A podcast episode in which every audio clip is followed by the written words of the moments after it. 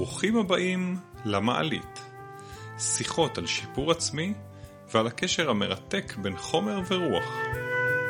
אנחנו, יניב עדרי ודני גולן, פריקים של מודעות עצמית. שנינו בחרנו להקדיש את חיינו להתפתחות אישית וללוות אנשים בדרך למימוש עצמי ומקצועי. תוך כדי המולת החיים יצאנו לחקור את התודעה האנושית ואת חידת הקשר בין עולם החומר לעולם הרוח. הוא גיטרה, אני חליל. תבחרו קומה במעלית. בואו נדבר על אהבה. מה היה קורה אם לא הייתה אהבה בעולם? האם אפשר לאהוב את כולם?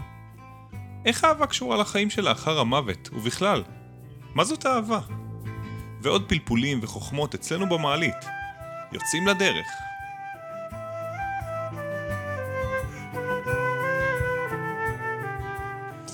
אנחנו מדברים על אהבה. זה קטעים איתנו, אה? זרקנו נושאים פה ושם ובסוף הגענו לאהבה. איך נדלקת על הנושא הזה? מה? קטע אדיר, תשמע. תראה, אהבה היא יוטפת אותנו כל הזמן, נכון? לא. אותי לא טפת כל הזמן, אשריך שהיא יוטפת אותך כל הזמן. לא טפת במובן הזה, היא באה, היא... הכלבה הזאת בורחת לי כל הזמן. אבל היא חמקמקה, והיא סביבה, הכוונה שלי היא סביבנו כל הזמן. יש לך הגדרה טובה לאהבה? אהבה קשורה למרכז הלב כנראה. יש לנו מרכז אנרגטי שקוראים לו לב. נמצא בגודל אגרוף בתוך האזור הזה של הצד השמאלי של החזה, והוא מאופיין לפי האמונות הרוחניות בצבע ירוק.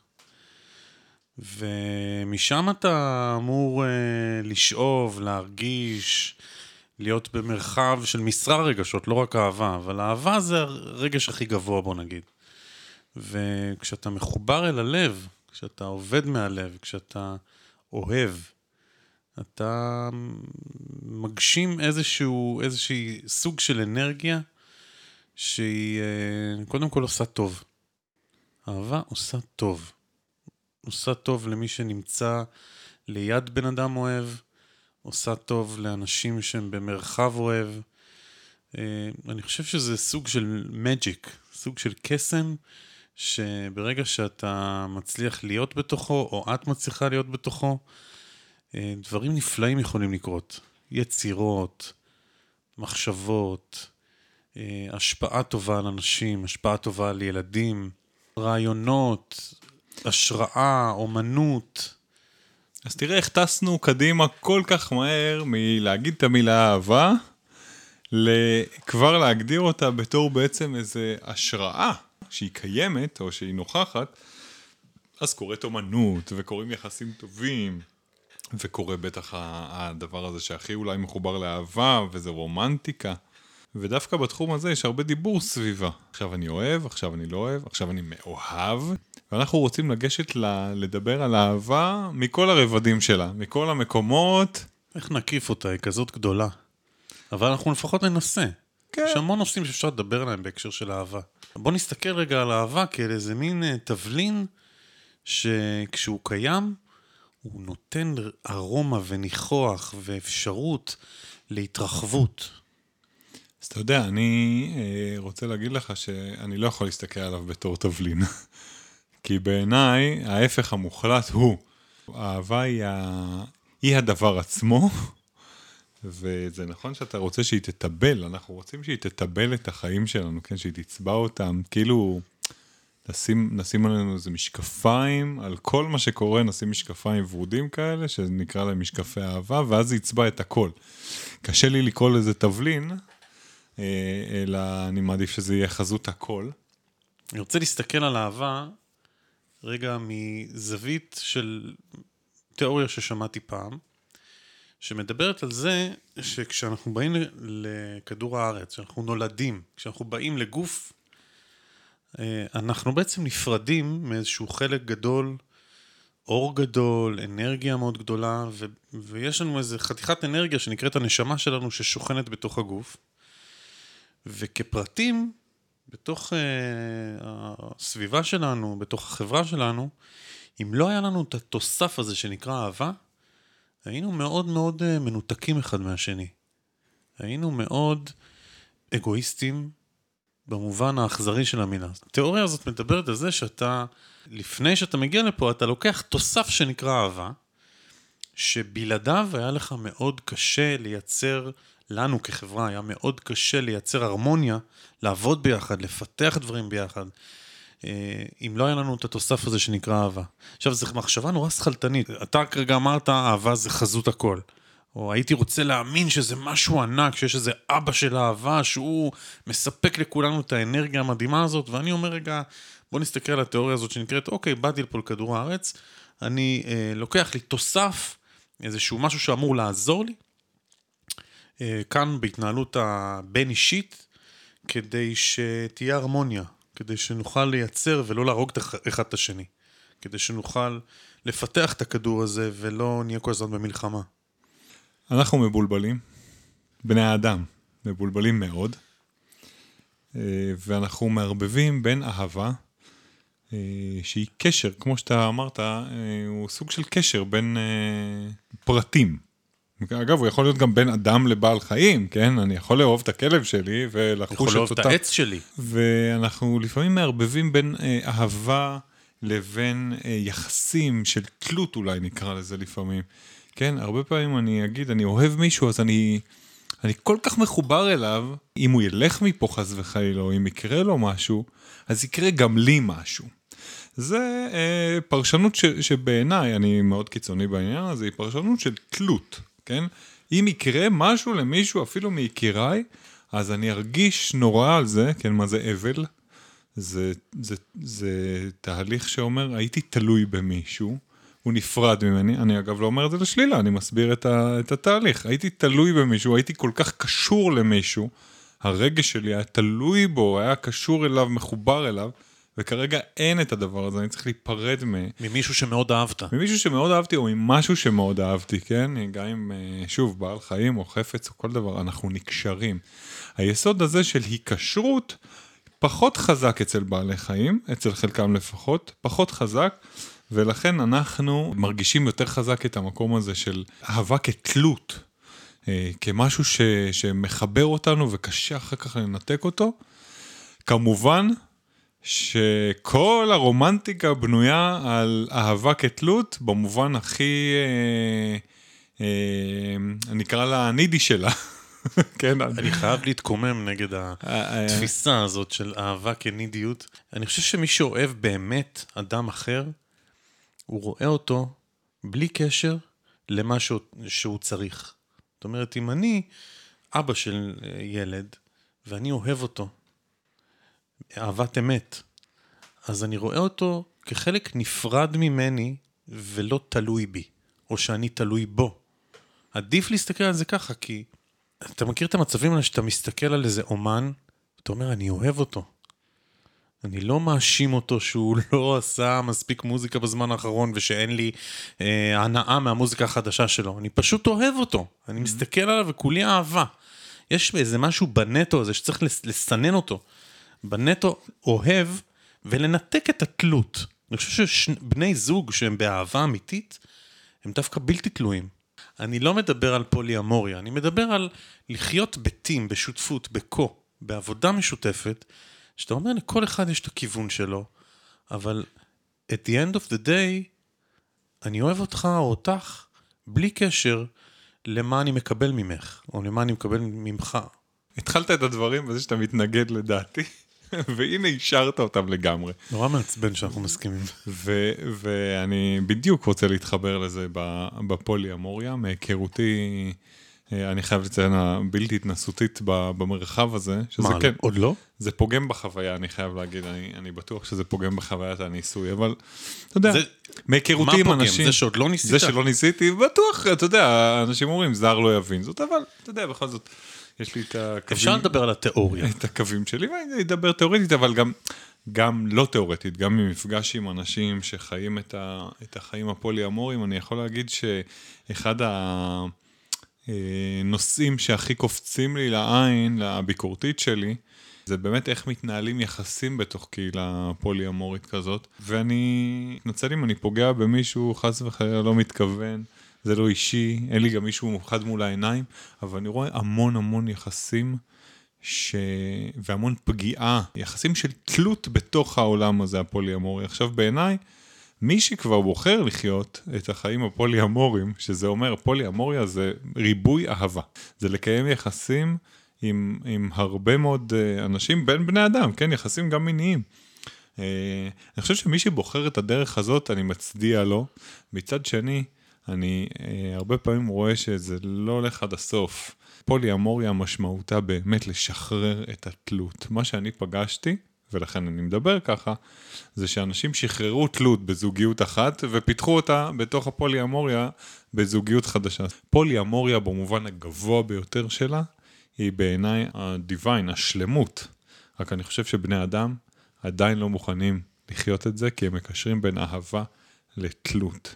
אם היינו יכולים באמת לאהוב, בלי התלות הזאת ובלי האחיזה. כן, הבודהיזם מדבר על האחיזה, על הצורך להשתחרר מהאחיזה. אנחנו אוהבים פוזשן, להחזיק, להיקשר, להיות תלויים במשהו, שמשהו יהיה תלוי בנו. אם אפשר לפרק את התלות, האהבה יכולה להתקיים בצורה מושלמת, ואז זה אומר שאני יכול באמת לקיים יחסים, אגב, גם מיניים, כי אפרופו מיניות ואהבה, אנחנו בני אדם מסתכלים על, על מיניות כביטוי אהבה, לא, לא סתם קוראים לזה לעשות אהבה. תאר לך עולם שבו היית יכול לקיים יחסים מיניים עם כל בן אדם שאתה רוצה, זכר, נקבה, מי שאתה רק רוצה, בלי להרגיש שזה קושר ביניכם איזה יחסים של תלות או יחסים עמוקים, אלא רק פגשת אותי היום. אל תראה את זה, את זה כהצעה, דני. פגשת אותי היום, או פגשת אתמול מישהו או מישהי, אה, שהרגשת את הווייב הזה, הרגשת שאתה אוהב את הבן אדם. היא או הוא הרגישו אותו דבר, ועכשיו אתם יכולים גם לממש את האהבה הזאת ביחסים מיניים, ולהיפרד כאילו לא התראיתם לעולם. זו פולי-אמוריה האמיתית, זה המקום הגבוה ביותר של אהבה בין בני אדם, ואני חושב שאנחנו רחוקים משם, כי אנחנו עדיין בתלות. מילא בתלות אחד של השני, גם בתלות של איך יחשבו עלינו, איך זה ייראה חברתית, ניכנס לשם, ומשם אנחנו מבינים למה אנחנו בחרנו ב... ביחסים המונוגמיים כפתרון הטוב ביותר. אני רגע מסתכל על הנושא של, של מין, ורוצה רגע לבודד אותו מאהבה. יש לי איזה מין מחשבה שדווקא מין מוריד את, ה, את התדר של האהבה. דווקא מין הוא לא הפסגה של האהבה. יש לך שם את המימד הפיזי, הוא מגיע דרמה מסוימת, אבל המימד הרוחי של האהבה, או המימד הרוחני, הוא בעיניי הרבה יותר טהור, נקי. אני מסכים איתך בעניין הזה. כמובן שברור לי שיש הרבה שלא יסכימו איתנו בעניין הזה, אבל בסדר. אני מסכים איתך, ואני חושב שהחיבור הזה של אהבה למיניות היא המצאה של האדם, על מנת לייצר את התא המשפחתי הזה. כן? להגיד, אני, אני עושה עם אשתי, או עם זוגתי, או עם מישהו, אהבה, והילדים שלנו נוצרו מתוך אהבה. זה סיפור של החברה האנושית. זה הפלאגין הזה שדיברתי עליו. כן, שהוא אנחנו... כאילו התוסף שאתה אומר, אוקיי, אני חייב את זה כדי להחזיק את הדבק בינינו. כן, אבל זה סיפור שסיפרנו, כי אנחנו בדיבור אחר על לעשות ילדים, למשל, אנחנו מדברים על הישרדות, על צורך לשרוד. אין שום קשר לאהבה בעניין הזה. אז האדם יצר איזה סיפור נורא יפה סביב מערכות יחסים, ואנחנו כמובן ממשיכים את הסיפור הזה, נכון? הרי אנחנו עושים ילדים מתוך אהבה, ואז את הילדים שלנו אנחנו אוהבים הכי הרבה. יש לנו איזה attachment דווקא לילדים שלנו. איזה מין אגואיזם כזה. למה אני לא אוהב את הילדים של השכן שלי, למרות שהם... תדע לך שאני מסוגל מאוד מאוד לאהוב ילדים של השכן שלי. כאילו אני רואה אותם... כמו את הילדים שלך? לא כמו, אבל יש, אני מסוגל לאהוב אותם. גם אני מסוגל לאהוב, אני מאוד אוהב, אבל, אבל אני אומר, גם אצלי זה מושרש, שאת הילדים שלי אני אוהב יותר. יש לי משימה. עכשיו, הביולוגיסטים הסתכלו על המשימה הזאת כמשימת הישרדות. אתה יצרת את השושלת שלך, אתה צריך להמשיך את הקיום בעולם הזה, והאהבה משרתת את הדבר הזה. משרתת את הצורך שלך לשמור עליהם מכל משמר. אנחנו כמובן, כמו כל בני האדם הטובים, עשינו בלגן אחד גדול בסיפור הזה. הרבבנו בין אהבה לבין תלות, לבין לפעמים בשם האהבה, אנחנו הורסים חיים. מקנאים. נכון? אנחנו מקנאים, אבל אנחנו גם, אנחנו גם מכתיבים דרך. אני אוהב את הילד שלי, אז אני אשמור עליו. מי אמר שאני צריך לשמור עליו עכשיו? אולי הוא צריך ללמוד משהו ואני מונע ממנו את זה. בשם האהבה אנחנו אה, עושים הרבה הרס. איך יכול להיות שעוד לא המציאו איזה כדור אוקסיטוצין? כדור אה, הורמון אהבה כזה. אתה יודע, הורמון אהבה זה הורמון האוקסיטוצין. איך לא המציאו זריקת אוקסיטוצין, איזה סם אהבה כזה שווה, שאתה לוקח בוסט, אתה כולך אוהב. כאילו, עזוב, לא, לא שידפוק לך את החיים, שישבש לך את המוח או את, ה, את המערכת האנרגטית שלך. אוקסיטוצין אנחנו צריכים לגייס בעצמנו. זאת אומרת, יש מלאי של, של אהבה שאני יכול אה, אה, למשוך או לייצר. אתה יודע, כש, לפני לידה או אחרי לידה, יש בוסט של אוקסיטוצין שמופרש אצל היולדת, כדי שיהיה הטאצ'מנט בינה לבין התינוק או תינוקת, וזה גם צורך ביולוגי. אפשר לשאוב קצת מהיולדות שיתנו לנו קצת. תראה, יש לי תשובה, שתי תשובות אליך בעניין הזה. התשובה אחת היא לגבי הסם הזה, סם אהבה, הרי לא סתם. בהרבה מאוד סרטים וסיפורים וזה, אז יש באמת דיבור כזה על שיקוי אהבה, כן? תן לי את השיקוי הזה ואני ארגיש עכשיו מאוהב, כמו אגב כוחות נוספים שאנשים היו רוצים לסגל לעצמם, כן? כוחות על. אז אהבה היא באמת כוח על כזה. ואני רוצה להגיד לך למה אני חושב ש- שאנחנו לא כל כך רוצים להמציא את הסם הזה. אנחנו חיים קצת בתוך איזה רצון לגלות את המסתורין שבאהבה. כאילו שאם אני הרגשתי אהבה, או שאני מקבל אהבה, או נותן אהבה, אני רוצה, יש משהו שרוצה שזה יהיה ככה מיוחד, שזה יהיה, כמו שאתה קראת לזה, טיבול, שזה יהיה משהו שהוא מקרי, משהו שהוא זיק כזה, אהבה ממבט ראשון. אנחנו מאוהבים לא פחות מבאדם מושא אהבתנו, אנחנו גם אוהבים ברגע הזה ש, שבו הרגשנו כאילו משהו נגע בנו, כן? כאילו סוג של אלוהות כזאת. זכינו באלוהות הזאת. ועכשיו אני רוצה להגיד לך איך כן אפשר להזריק לעצמנו אהבה.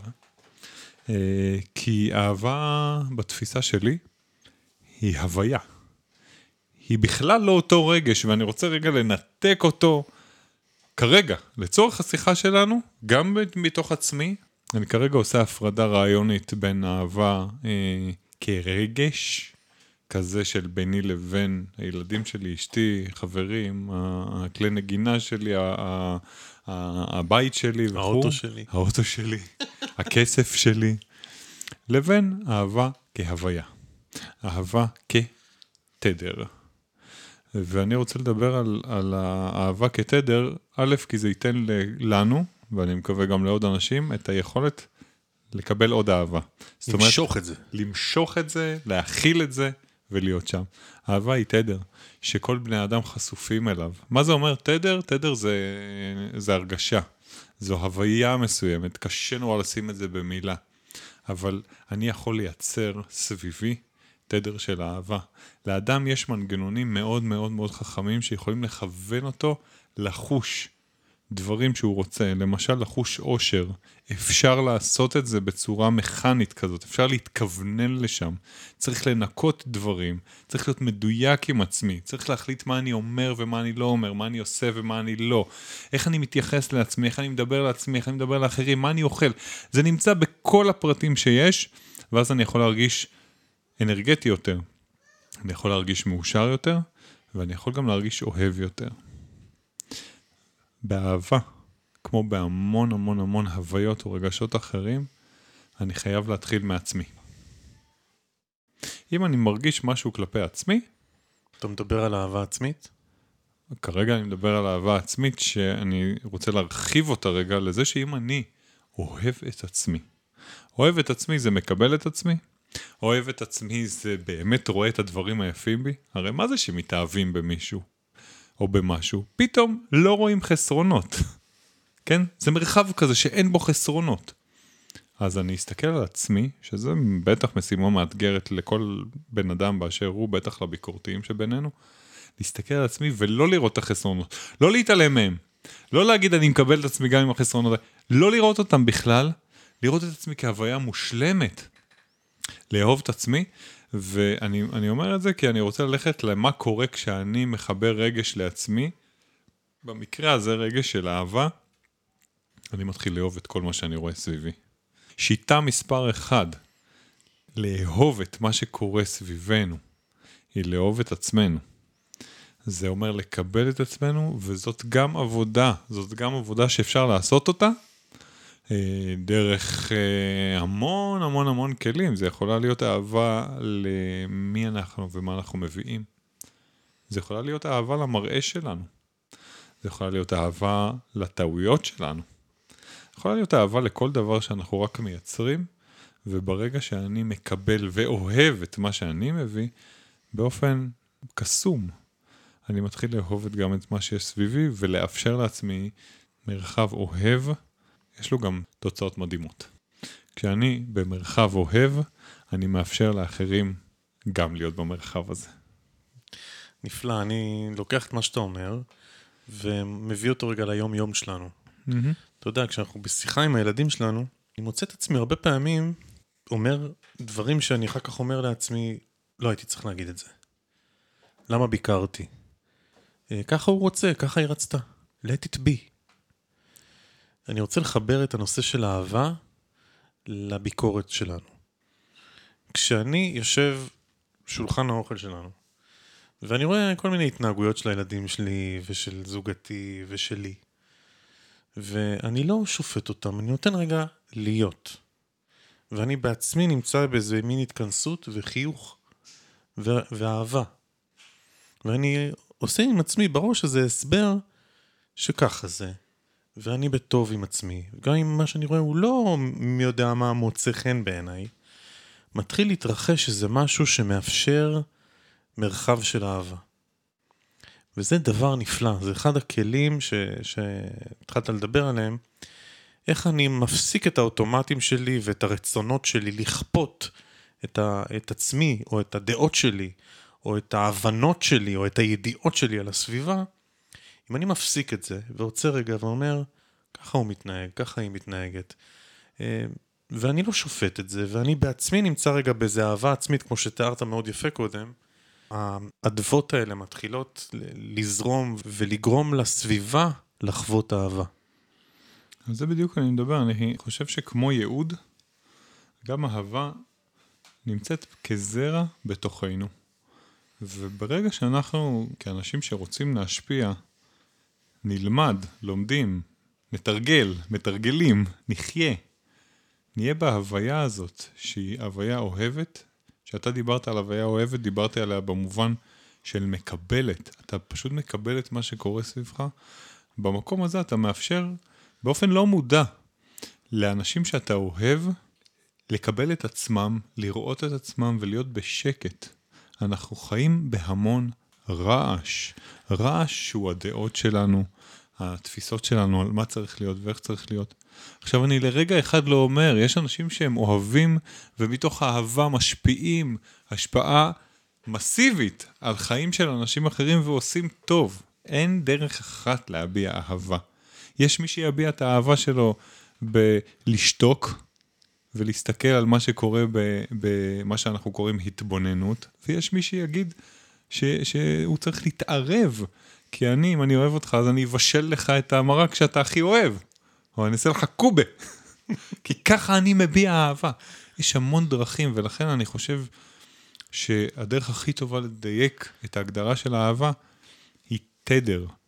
ברגע שהתדר הזה נמצא, הוא תדר של קבלה מלאה של מה שקורה, אז אני מפיץ את האהבה הזאת, ובטח ובטח אדם שלא אוהב את עצמו, שלא יכול לקבל את עצמו, יבקר את האחרים גם.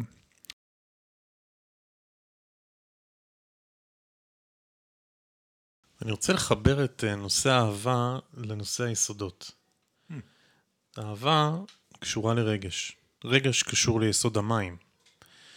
כשמדברים על יסוד המים, אז בוחנים קצוות של רגשות.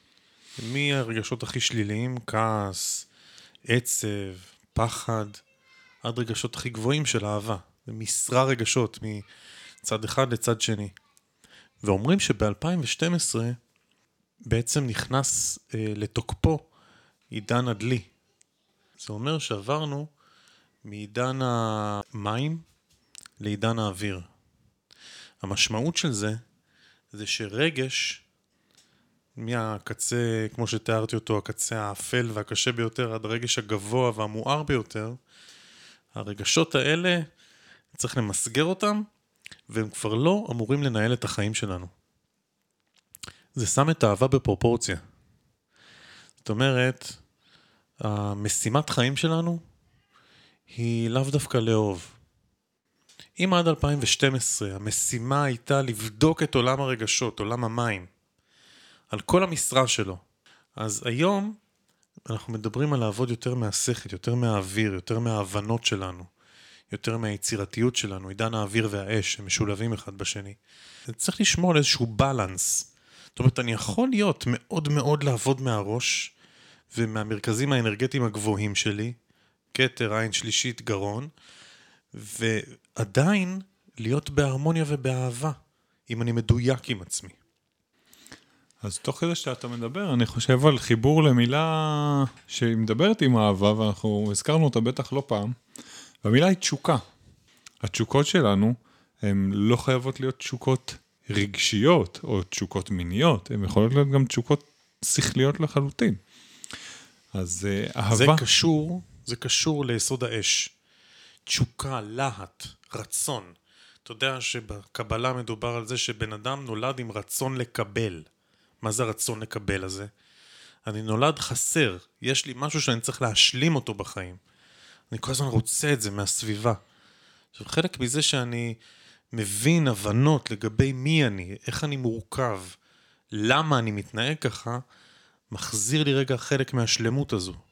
נחבר רגע תשוקה לאהבה, כאשר מוסיפים לרגש, לרגש האהבה תשוקה, משהו באהבה מקבל כמו אש, רצון כזה, לכבוש ולהשיג, ואתה מכיר אנשים כאלה, שהם מלאי תשוקה, לאו דווקא אומר שהם מלאי אהבה, לפעמים התשוקה שורפת את האהבה, לפעמים היא גורמת לה להיעלם. אהבה זה דבר מאוד מאוד חמקמק, והיכולת לשמור על הדבר הזה, זאת מתנה מעין כמותה, כי היא הופכת את החיים לקסם, אמרנו את זה קודם. תגיד, אתה אומר, הופך את החיים לקסם, אבל מה קורה אחרי שמתים? לאן האהבה הולכת? או, פה יש לי תיאוריה מאוד מאוד מעניינת. תראה, יש, יש מחקרים, אפילו מחקרים מדעיים, שמדברים על הנושא של מה קורה אחרי שאנחנו מתים, אנשים שחוו מוות קליני, מתארים שאחרי שהם עלו, השמיימה, או נכנסו לאיזה מין מנהרה כזו, ומין מעלית כזו, והם הגיעו לאיזה מרחב, ופגשו שם כל מיני ישויות, או אנרגיות, הם חוו איזה מין שקט, שקשור באהבה ללא תנאי, קשור באיזה מין קבלה, כאילו כל הרגשות השליליים שדיברנו עליהם קודם, הם לא קיימים שם. זאת אומרת, תאר לך מצב, שיש אהבה אינסופית, שאופפת אותך, רואה אותך נטו, והיא מאפשרת לך להיות נטו, מי שאתה. ואתה ככה כנוע, אין לך מה להסתיר, ואתה בא ואתה מדבר עם איזה מישהו שמסתכל על החיים שלך, יש לך ספר חיים כזה, אתה מסתכל על החיים שלך, מדפדף בדפי החיים שלך, ואתה יכול להתבונן מהצד, לא כמי שחווה את החוויה, אלא כמי שמתבונן מהצד על ספר החיים שלו, אתה יכול לקבל הבנות על איך היה. אולי היית צריך להשתפר פה ופה ופה. הרבה פעמים אנשים שחוזרים מתהליך כזה של ביקור בעולם הבא, הם מגיעים לפה ומגיעים חזרה לגוף, ועושים שינוי עמוק עם החיים שלהם. אז בעצם מה שאתה אומר זה שיש חיים אחרי המוות. מה, לא הסכמנו על זה כבר? זה הבסיס, לא? זה הבסיס, כן. יהיה לנו פרק על זה, אנחנו נדבר על גלגולים, על גלגולי חיים, על נשמות. אבל בעצם אתה אומר שאחרי שאני מת, או אנשים באמת, האינדיקציה היחידה שלנו לאחרי המוות זה אנשים שחוו מוות קליני וחזרו, ובאמת זה מאוד מאפיין, אנשים שחוו את זה, מכירים תודה על מה שיש פה, ועושים איזשהו שינוי משמעותי, משהו נרגע שם, משהו, ויכול להיות שמה שהם הרגישו באמת זה את הנגיעה הזאת של אהבה טוטלית.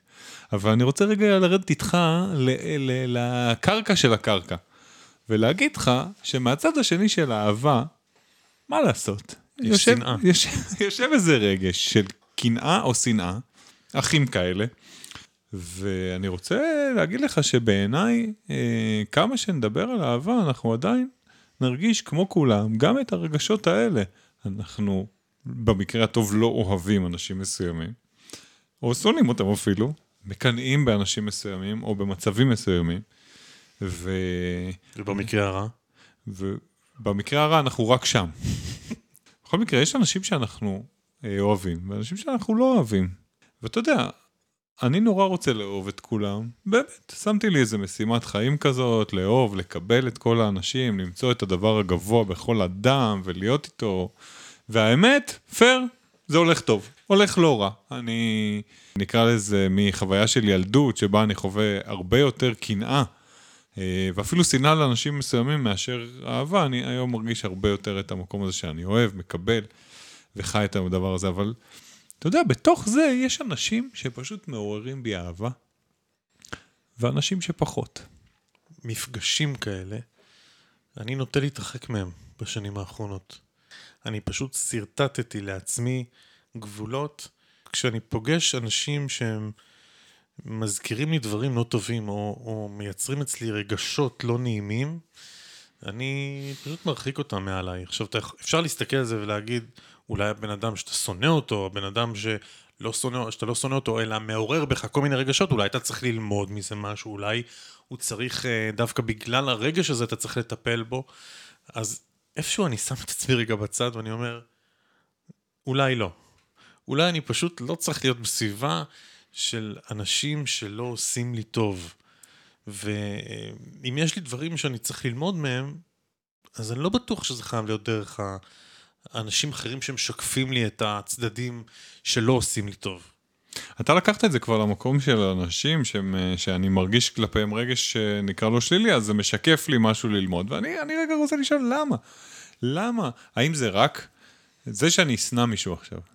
זה רק בגלל שהוא מעורר בי איזה רגש? אולי זה משהו בהתנהגות שלו? אני רוצה לשאול אותך את שאלת השאלות, האם אפשר לאהוב כל אחד? תראה, אני אחזור רגע למה שאמרת, בוא נסתכל על מפגש בין שני אנשים, כן, מפגש אנרגטי, והיה לנו פרק על אנרגיה. תחשוב על שתי אנרגיות, כמו ש... שני אה, סוגים של חומרים בטבע. יסודות בטבע, כן. שלא יכולים להיפגש, שמן ומים. או כשהמפגש ביניהם יוצר הפרדה. לא תמיד חייבים להתחבר עם כולם. לא תמיד אני יכול לאהוב את כולם. כשאני באהבה עצמית, אני משרה אהבה. יכולים להיכנס לתוך המרחב שלי הזה, כל מיני גורמים שיכולים להפר את זה. אני חושב שחלק מהתפקיד שלנו זה לשמור על המרחב הזה ולהיות מוקפים בו, ויכול להיות שמישהו ששנאתי אותו פעם, מתישהו בהמשך החיים אני אשנה את דעתי עליו, ואני ארצה שהוא ייכנס לחיים שלי ואני אפסיק, הרגע שזה יפסיק להיות כשאני אבין משהו לגבי אותו אדם, אז רגשות אני, אני ממסגר אותם ואני אומר, אוקיי, זה עננים, זה, בבודהיזם מדובר על זה שרגש הוא כמו ענן, הוא, אוקיי, הוא, הוא קיים ואז הוא חולף. אז אני לא מתרגש מזה שיש אנשים שהם מעוררים בי כל מיני רגשות, אני פשוט מנסה להקטין את זה, לא לתת לזה משקל כל כך גדול. ותחשוב, דני, שיש אנשים שכל חייהם נסובים סביב איזה רגש אחד של אהבה, שבא והולך וחוזר. והרגש הזה לא חולף כמו ענן. אני במקום הזה... אשריהם. דווקא רציתי להגיד ההפך. במקום הזה אני חושב שכדאי לשחרר. מה, ו... אתה מתכוון לזה ו... שהם מכורים לזה? מכורים לזה, מכורים לאיזה אהבה, אהבת נעורים, איזו התמכרות למישהו. המקום הזה דווקא של לשחרר את הרגשות האלה, בעיניי הוא נהדר. אתה יודע, ואני רוצה... רגע, תעמיק בזה. תדבר על הקטע הזה של... אני מתרפק על העבר, אני מחזיק בתחושות שהיו לי פעם, שהביאו אותי לאיזה היי, וקשה לי לחזור ולשחזר את זה, ואני מתוסכל מזה, ואני כל הזמן מחפש איזה ריגוש חדש, שיחזיר לי את האהבה שעבדה לי. זה בעיני שנינו, אני חושב, בזבוז, לא? לגמרי. האהבה היא מתוחכמת מכל זה. האהבה היא, אמרנו, תדר, עד כמה שאפשר להבין את המילה הזאת, תדר. אנרגיה, אנרגיה. היא אנרגיה מסוימת, שיודעת את הדיוק ואת החוכמה של כאן ועכשיו. מה זה אומר במילים פשוטות? שהיא תקלוט אותי, אם אני עכשיו מחפש אותה במשהו שהיה, או במשהו שאני אהיה. זה לא משנה, עבר ועתיד.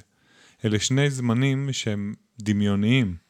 מה שהיה היה, הוא נשאר כזיכרון, ומה שיהיה עוד לא היה, אז הוא גם איזה סוג של דמיון. מה שקורה עכשיו, אותו אני יכול להרגיש, והרצון לפעמים של אנשים לחזור למשהו שהם נורא אהבו, לאהבה ישנה, לאיזה יחסים שהיו פעם חזקים ועכשיו כבר לא, ולעשות סביבם, וכבר אמרתי קודם, לפעמים סיפורי חיים שלמים סביב דבר אחד, במקום לשחרר אותו, בעיניי לאהוב, אפרופו לאהוב את עצמך, זה גם לדעת לשחרר. יש לי שאלה אליך. כן. אחת זה, האם אתה זוכר את האהבה הראשונה שלך? שתיים, האם אתה זוכר את המצב העילאי שלך? מצב העילאי של האהבה שלך? כן, אני לא אדבר על זה פה, אבל היו אהבות רומנטיות ראשונות, או אהבה לחבר, או אהבה ל... אני זוכר שהרגשתי גם אהבה לבעל חיים, כן? היו לי אוגרים שהייתי קטן, והיה לי כלי נגינה שהתחלתי לנגן, אהבתי אותם באמת. אבל כמובן שאנחנו מייחסים את השאלה הזאת לרוב, אהבה ראשונה היא אהבה רומנטית לרוב. השאלה השנייה שלך על רגע עילאי הוא משנים הרבה יותר מאוחרות. אחרי שהאהבות האלה שוחררו והגיעו אהבות חדשות והגיעו ילדים. וההבנה שהאהבה היא לא רק רגש של תלות, אלא היא גם הוויה. הרג... רגעי השיא, אין לי רגע אחד כזה, אבל רגעי השיא, הם הרגעים שבו אני, בהם אני מסתכל בפשטות על מה שקורה, מקבל את כל מה שקורה, נמצא באיזו הוויה מלאה כזאת של קבלת עצמי, של קבלת מי שסביבי, ותחושה שזה מניע את הכל לכיוון הנכון. קשה נורא להסביר את זה במילים, אבל זו תחושה שאני מרכז העולם, ואני כרגע רואה איך הדברים קורים סביבי, איך אנשים מצליחים סביבי, איך דברים גם קשים שקורים לא נוגעים בי כל כך, או לא נוגעים בי בכלל. אני מקבל את מה שקורה באהבה. זו הנקודה העילאית בעיניי. זו ההתעלות, ושם אני מוכן להיות כל הזמן. זה מסוכן. אולי. האוקסיטוצין הזה יכול לדפוק לך את המוח, תיזהר. אני רוצה לספר לך על התחושה העילאית שלי כשאני חווה אהבה. לצערי זה לא קורה מספיק, אבל כשזה קורה זה בעוצמות מאוד גדולות, ואני מרגיש את עצמי כמו מנותק מהגוף, ועם זאת, הרבה פעמים זה בא עם דמעות. אני כל כך נרגש שאני כמו לא מחובר אל הגוף מצד אחד, מצד שני כן מרגיש את ה... את הרגש הפיזי. אני מצליח לראות למרחוק איך יש שקט, דומה מאוד למה שדיברת. אני מתחיל להיזכר במי אני. אני מתחיל להרגיש תחושות לא פיזיות של דברים שקשורים בעבר הרחוק שלי. זה נותן לי כל כך הרבה תקווה, כי זה מראה לי את הנצחיות, זה מראה לי את האור, זה מראה לי איזה מין חיבור מאוד מאוד ארוך שנים, מעבר למה שאני חושב שאפשר לספור. כשאני חווה את זה, אני אומר לעצמי, בסוף היום יש אלוהים, או יש בשביל מה. אני רוצה לשתף אותך באיזשהו כלי שעוזר לנו להגביר את תחושת האהבה שלנו. אני אתמקד כרגע בבני אדם, אבל זה יכול להיות כלפי כל דבר. בבני אדם זה הכי קל, למרבה הפלא. עשו לא מזמן איזשהו ניסוי, נורא חמוד, יש גם סרטונים כאלה ביוטיוב שאפשר לראות את זה, לקחו שני אנשים שלא מכירים אחד את השני, הושיבו אותם חמש דקות אחד מול השני בשתיקה, כשהם מסתכלים בעיניים אחד של השני. האנשים האלה דיווחו באופן אה, מאוד מאוד מובהק, על זה שהם מרגישים אהבה אחד לשני. ראיתי את הניסוי הזה, התחברתי אליו מאוד אינסטינקטיבית, כי, כי הרי אני אומר לעצמי הרבה זמן, אני גם עובד עם אנשים, אנשים מגיעים אליי, לא תמיד אני בטח מזמן מי מגיע אליי, לתהליכים, לסדנאות, זה, זה מי שבא בא. ואני מן הסתם עובד על המרחב הזה של לאהוב אנשים באשר הם, כדי שנוכל לעשות איזשהו תהליך של שינוי, בשביל זה באנו לפה. ועדיין הסתכלתי על הסרטון הזה ואמרתי, וואו, כמה זה קל! כמה זה קל להסתכל רק לבן אדם, בעיניים ולשתוק, חמש דקות והתאהבת. נסו את זה בבית. עם, ב, ב, בעיקר אפשר לעשות את זה אפילו עם אנשים שכבר מכירים. יש שם איזה, בסרטון הזה, איזו דוגמה על זוג זקנים שחיים ביחד, שנים, נשואים איזה חמישים שנה, ואומרים שאחרי חמש דקות, תחשוב איזה חלקיות זמן זה חמש דקות מכל חייהם, הם הרגישו משהו שהם אף פעם לא הרגישו, הם הרגישו איזו אהבה חדשה שנכנסת. חמש דקות, רק שתי עיניים, בלי לדבר, אהבה צריכה שקט.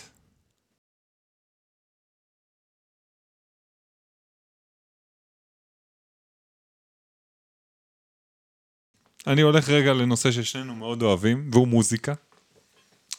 ואתה יודע, אהבה, תוקפים אותה או לא תוקפים אותה מכל מיני צדדים, ואני רוצה לדבר איתך על שירי אהבה. הביטוי האולטימטיבי אולי של רומנטיקה ושל אהבה, זה גם בשירים, גם במוזיקה.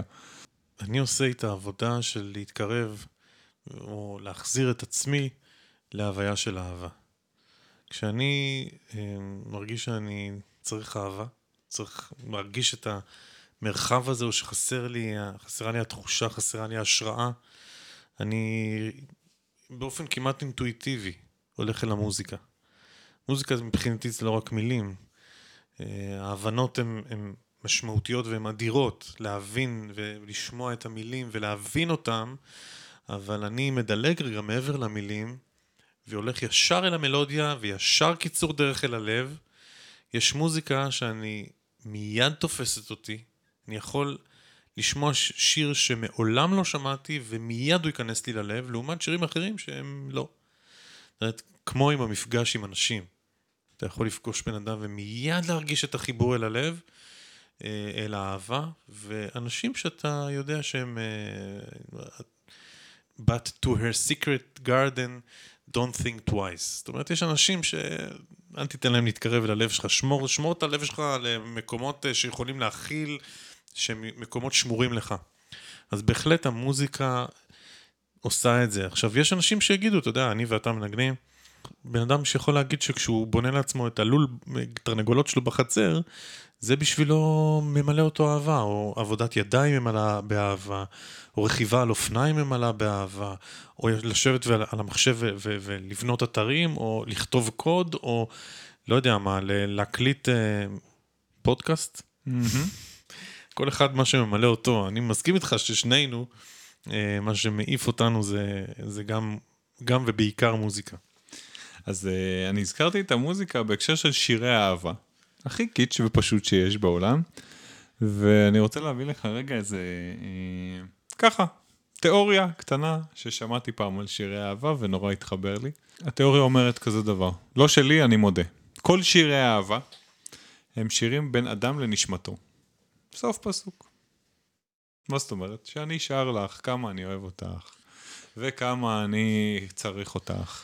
וכמה אני לא יכול בלעדייך, אני שר את השיר הזה לנשמה שלי, ובעצם אני מחזק את קשר האהבה שלי לעצמי, וכמו שאמרתי כבר קודם, ברגע שאני מחובר לעצמי, אני יכול לאהוב את כולם.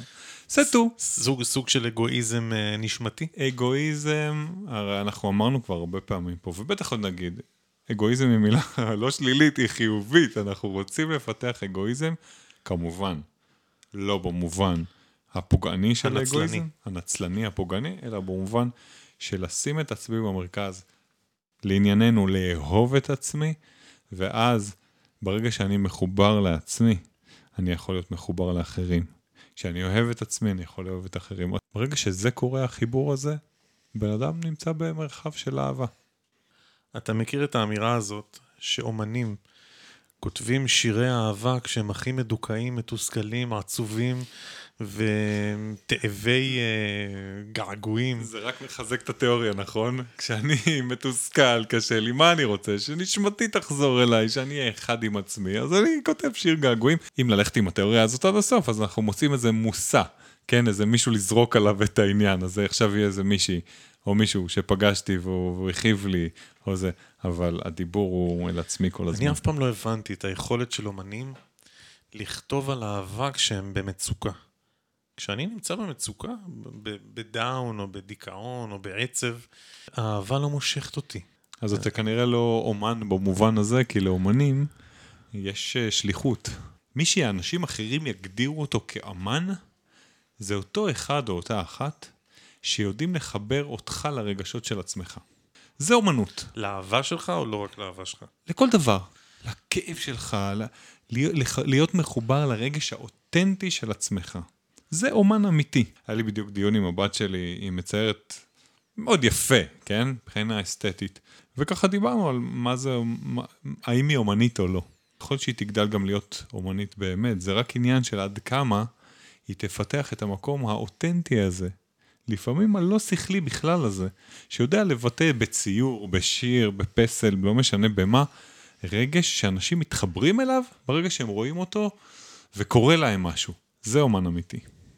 אז אני מחבר אותך לשני אומנים, שבשבילי הם קסם, ומחזירים לי את הזיכרון המאוד יפה שאתה דיברת עליו, של מה זו אהבה. אני רוצה לדבר על ג'וני מיטשל, האגדית, הבלונדינית, המשגעת. עזוב את הצורה שלה, היא לא מעניינת. מה שמעניין אותי זה כשהיא לוקחת את הגיטרה, וכשהיא מוציאה את הקול סופרן שלה, היא כל כך פשוטה וכל כך אותנטית וכל כך, לא יודע איך להגיד את זה, כל כך נקי, שזה פוגש אותי במקום מאוד מאוד אוהב. ואז אני אומר לעצמי, רגע, אולי אהבה זה מין אותנטיות, ניקיון, שבן אדם מצליח להביע בעולם החומר, זאת אומרת, לשיר, לנגן, זה חומר. Mm-hmm. וכשאומן מצליח להגיע ולייצר סביבו מרחב כל כך אותנטי וכל כך יפה, יפה ואסתטי, לא אסתטי במובן החזותי של זה, למרות שהיא מאוד אסתטית, לפחות הייתה, אלא באסתטיקה האודיטורית, באוזן, איך שזה נשמע, אותי זה מעיף לגבהים שקשה לי לעמוד בפניהם, ובאותה נשימה אני אזכיר את פול סיימון, שבפשטותו ובקטנותו מצליח להאיר את העולם, אין לי דרך אחרת להגיד את זה, ופתאום יש לי עוד תובנה. Mm-hmm. הקטן והפשוט והאותנטי הוא האהבה התאורה. אני חייב לספר לך על איזשהו סרטון יוטיוב שראיתי, על אבא שיש לו ילד מבוגר כבר, עם פיגור שכלי קשה, שהוא לא מצליח לדבר אל רק באמצעות מחשב, ויום אחד הילד הזה אמר לאבא שלו, אבא בוא נרוץ מרתון. האבא הסתכל על בנו המפגר, שהוא מתקשר איתו רק דרך מחשב, והוא מעוות כולו, ואמר לו, בן יקר, אנחנו יוצאים למרתון. וככה הוא התחיל אה, לקחת בהתחלה את הכיסא גלגלים ופשוט לרוץ איתו. ואחר כך עם האופניים. זה היה טריאטלון. Mm-hmm. הוא סידר לו איזה סטנד מיוחד כזה, ואתה רואה את הילד המעוות הזה. אה, יושב על הקדימה של הכידון של האופניים, והאבא זה מפדל, נוסע איתו קילומטרים, mm-hmm. ו- ואחר כך שוחה איתו בטריאטלון.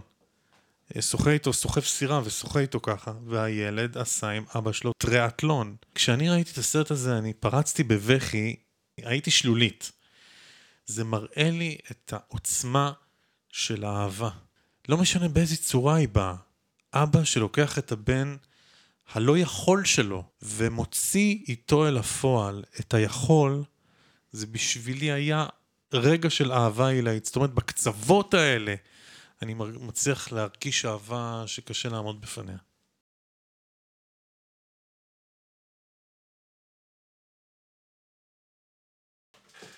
דני, אני רוצה לדבר איתך על אנשים שחיים ללא אהבה. יש כזה? יש אנשים כאלה לדעתך? כן, אם אמרנו שזו הוויה מסוימת, אז היא יכולה להיות בחסר. זאת אומרת שאנשים חיים כשהם לא מרגישים בכלל אהבה, מה הם מרגישים? הם חיים הרבה פעמים על אוטומט. אוטומט של מה שצריך, של מה שמצופה, של מה שנכון, והם עובדים פחות מהמרכז, פחות ממרכז הלב. אני לא רוצה לשפוט אותם, אני רוצה להסתכל על זה ולהגיד מה המסע של אותו אדם, והאם חסר לו את התבלין הזה, ואם כן, אז, ואם זה מעניין אותו, אז, אז אולי כדאי להזכיר את זה. ואני חושב שלאורך החיים יש לנו תזכורות לחוסרים, או למה שכדאי שיהיה נוכח. וגם יש אנשים שלא חתמו, או לא אמורים לייצר סביבם גלים של אהבה.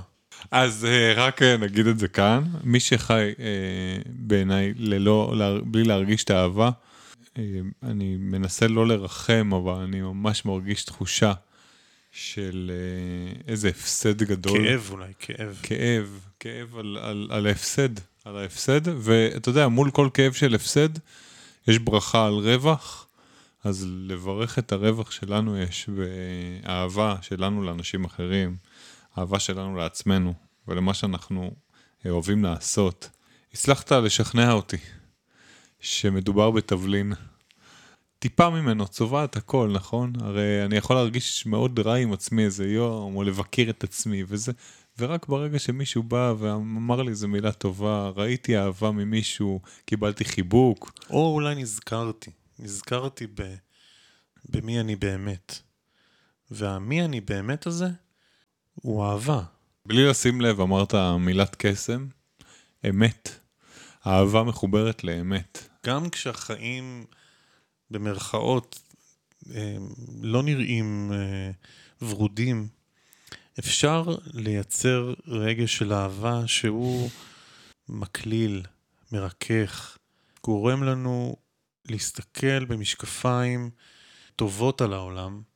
אני זוכר אנשים לאורך הדרך שהייתה בהם אהבה.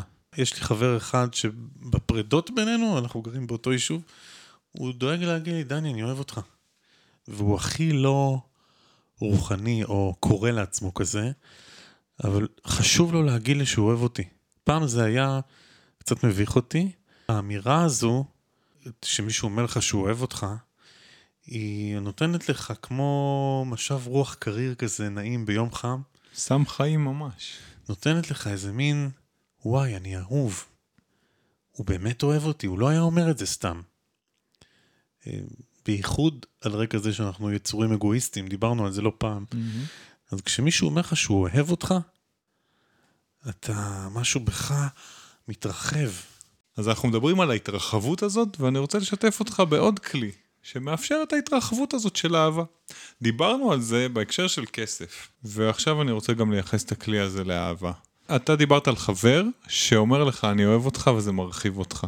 אני קורא לך ולכולם לנסות גם להביא את זה החוצה. להגיד את זה לאנשים. אם זה עבד עליי או עליך, כנראה זה גם יעבוד על אנשים אחרים. להפיץ אהבה. בוא נגיד לאנשים בצורה פשוטה, אני אוהב אותך. אבל רק שאתה באמת אוהב אותם, לא כמשהו שאתה שולף אותו רק כדי לעודד. בוודאי. אהבה אמרנו, היא תדר אותנטי. בוא, בוא נדבר על רגעי אמת. כאשר יש רגע של אמת. רגע של אהבה שכרגע מותר וכדאי, כפי שאתה מציע, לתת לו במה. אני הייתי מציע לתת לו במה כל הזמן. אני מסכים עם מה שאתה אומר, להנציח את הרגע הזה של אותנטיות רגשית, של אמת, של תחושה שאנחנו עכשיו אחד וביחד. בוא, בוא לא נהיה שלולית. זאת אומרת, בוא לא נהפוך את האהבה לאיזה מין... זאת אומרת, בוא לא נמכור אותה, בוא לא נוזיל אותה. בוא, בוא, כן, בוא נשמור על החיבור הנכון. בוא ניתן כבוד לתדר הזה, לאנרגיה המיוחדת הזאת, ונחלק אותה, לא, לא נהיה קמצנים.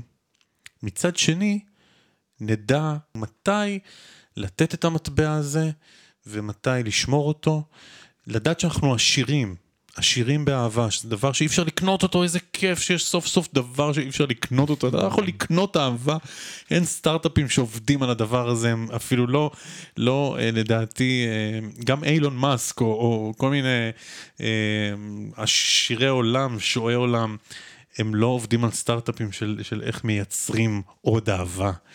חבל אגב, לא? אה, לא, לא חבל. בהמשך למה שאמרנו קודם, בוא נשמור על זה טהור. אה, בוא נחלק את זה ונסתכל על העולם מעיניים אה, ורודות מצד אחד. מצד שני, אם בן אדם מספר את זה כל מיני סיפורים שהוא אוהב, ואתה רואה שהוא רחוק, ואתה רואה שהוא לא מתפתח, ואתה רואה שהוא לא נאמן לדרך שלו, או לדרך שלה, בעיניי זה התרחקות מהאהבה. גם אם הוא מספר עצמו והוא נראה מחוייך והפי-הפי, בוא נהיה אותנטיים, נסתכל עם דקות ההבחנה שלנו, מתי אדם נאמן, כשהוא נאמן שווה מטבעות של אהבה. כשהוא רחוק, צריך להזכיר. תחזור לדרך, תאהב, לך תגלה את האהבה שלך, לך תגלה את הייעוד שלך, או שלך, ותזכה בהמון אהבה, או תזכי. אז אנחנו מסכמים, נכון? אתה אוהב את מה שאתה עושה עכשיו? אני אוהב לדבר על זה. אני אוהב את מה שאני עושה כרגע? כן. או בכלל? לא, עכשיו, עכשיו. אתה יודע מה שמתי לב לאורך הדיבור בינינו? שבפרק הזה, משהו בקול שלי קצת השתנה, כשאני מדבר על אהבה. התרכך משהו. כן, כן. אני כאילו מרשה לעצמי להכניס לתוך הדיבור, לקול שלי, ולמחשבות שלי, את התדר הזה. ו- ואני מרגיש שיש הרבה יותר מרווח בין המילים, ויש הרבה יותר רוך, ואני מרגיש ששלם עם עצמי. אני רק רוצה לחשוב שזה לא פגם במחשבה המחודדת ש- שאני רוצה להביא. וביעילות וביצירתיות. אנחנו נקבל את זה באהבה. ואני רוצה להגיד לך שבעיניי שיח בין שני אנשים, הוא יכול להיות מעשה אהבה לא פחות ממגע. האהבה היא תדר, האהבה היא תבלין, האהבה נמצאת סביבנו. האהבה היא פלגין. ואנחנו בטח נאחל לכל האנשים להרגיש אהבה תמיד. Love, love, love,